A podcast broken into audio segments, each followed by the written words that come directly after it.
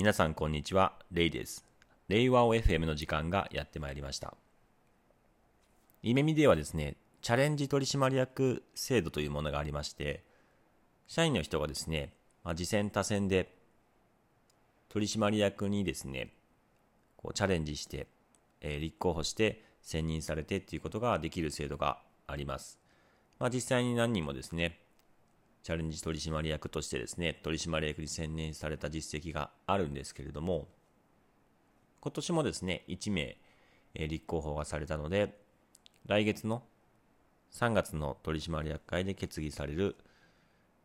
議案として、新任取締役の決議が、えー、実施されるんですけれども、この仕組みはですね、ま一般的にはあまり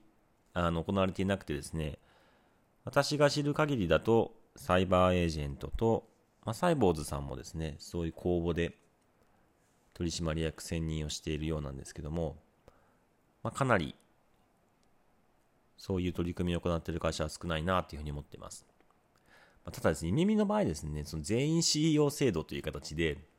全員が代表取締役の権限を持っているので、まあ、そもそも取締役になる意義ってあるのっていう前提はあるんですけれども、まあ、より旗振り役として取締役になるっていうのは対外的な意義はありますので、そういった意味では、え一応、まあ、意義は残ってはいるんですけれども、どちらかというと、取締役というそういう役割や肩書きを利用してチャレンジしていこう。で、そのチャレンジシップがですね、周りに伝播していけばいいなというふうに感じて、この制度を実施しています。本題なんですけれども、まあ、いわゆるですね、その給与を決める決め方って、イメミの場合、エイヤで給与を決めてるんですけども、いろんな、まあ、あの、細かいルールはあるんですけども、最近はですね、私の方が、年収レンジをですね、提案して、そのレンジの中で本人に給与の金額を決めてもらうというやり方がまだまだ多いんですけれども、8割以上は私が決め、提案している内容が多いです。でですね、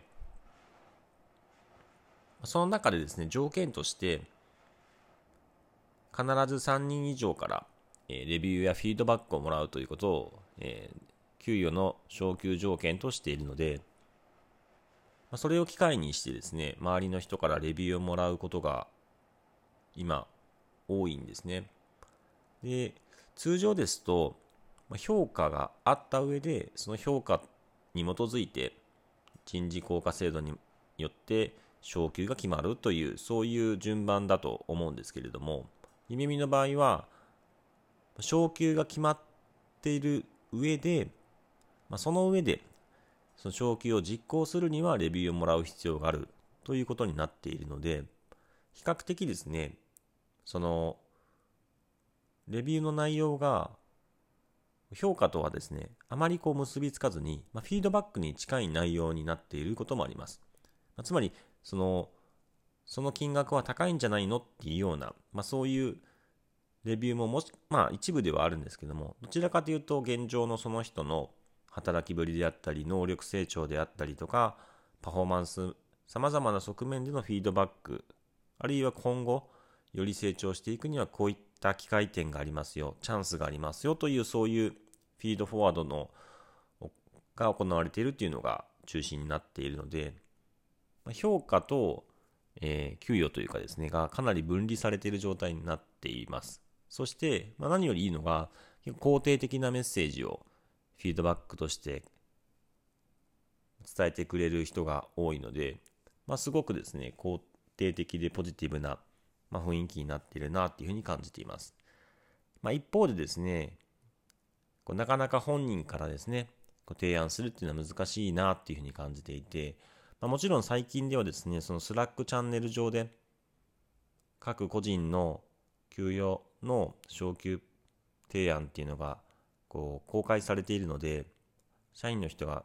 まあ、大体あの人はあれぐらいの給与なんだなっていうのはかなりですね、わかるようになっているので、だったら自分はこれぐらいかなというのでですね、提案してもらえればとは思うんですけども、まあ、なかなか思い切って踏み込めない人も多いのか、全体の1割とか強にとどまっている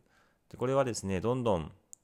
自分から提案していく人が増えていって、20%、30%ぐらいになればなとは思うんですけども、ま、それでもおそらく7割ぐらいの人は自ら提案しないんじゃないかなっていうふうに思っています。まあ、そうなってくると、結局私自身が、えー、どんどんどんどん提案していくっていうのも、まあ、限界がおそらくあるなっていうふうに感じていて、このですね、毎週、だいたい15分ぐらいかけて給与の調整を行っているので、まあおそらく人数がですね、500名ぐらいまでは大丈夫なんですけども、1000名ぐらいになって、700人ぐらいの提案を書くとなると、まあそうですね、毎日3人ずつぐらい、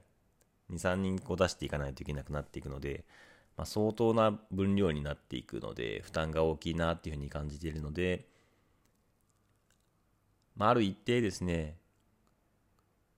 そういった提案、給与提案ですね、給与のプロポーザルを出せるような人っていうの役割を配置して、まあ、出していってもらうのかなっていうふうに感じているところですね。ただそう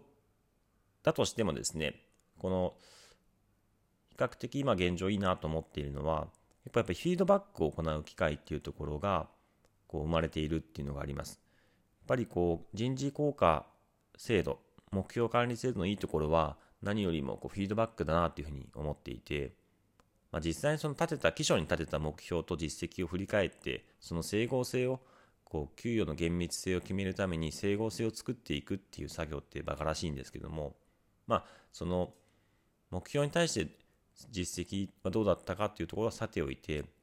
現時点でのその能力成長ですね。半年間であればこの半年間の能力成長とか、